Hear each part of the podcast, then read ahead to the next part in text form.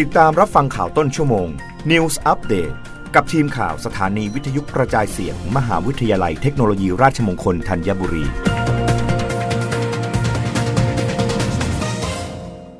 รับฟังข่าวต้นชั่วโมงโดยทีมข่าววิทยุราชมงคลธัญบุรีค่ะ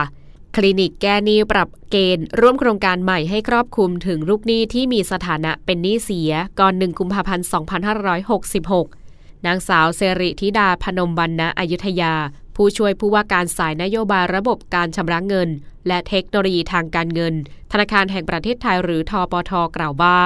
แม้ในช่วงที่ผ่านมาเศรษฐกิจจะทยอยฟื้นตัวดีขึ้น แต่ด้วยสถานการณ์ที่ยังมีความผันผวน พบว่าปัญหาหนี้ส่วนใหญ่ยังคงมีอยู่และกระจุกตัว อยู่ในกลุ่มผลิตภัณฑ์บัตรเครดิต และสินเชื่อส่วนบุคคลทั้งนี้สอดคล้องกับคำขอปรับโครงสร้างหนี้ส่วนใหญ่ ภายใต้มหกรรมร่วมใจแก้หนี้ มีหนี้ต้องแก้ไข เริ่มต้นใหม่อย่างยั่งยืน ที่ทปทได้จัดร่วมกับกระทรวงการคลังในช่วงที่ผ่านมา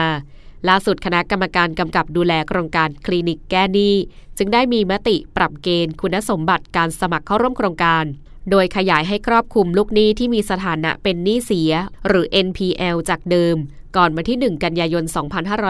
2565 เป็นก่อนวันที่ 1 กุมภาพันธ์ 2566 เพื่อรองรับหนี้เสียรายใหม่ ให้สามารถเข้าร่วมโครงการได้ โดยให้มีผลตั้งแต่วันที่ 20 กุมภาพันธ์ 2566 เป็นต้นไป และอยู่ระหว่างกำหนดแนวทางปรับปรุงเพิ่มเติม ทั้งนี้เพื่อให้โครงการสามารถช่วยแก้ไขปัญหาหนี้เสียจากบัตรเครดิต และสินเชื่อส่วนบุคคลได้ครอบคลุม และทันเวลายิ่งขึ้น ประชาชนที่สนใจสามารถติดตามข่าวสารโครงการ หรือติดต่อสมัครผ่านเว็บไซต์ w w w c l i n i c g a n i c o m line at at debt clinic by sam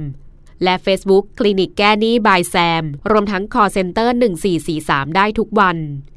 รับฟังข่าวครั้งต่อไปได้ในต้นชั่วโมงหน้ากับทีมข่าววิทยุราชมงคลธัญบุรีค่ะ รับฟังข่าวต้นชั่วโมง News อัปเดตครั้งต่อไป กับทีมข่าวสถานีวิทยุกระจายเสียง มหาวิทยาลัยเทคโนโลยีราชมงคลธัญบุรี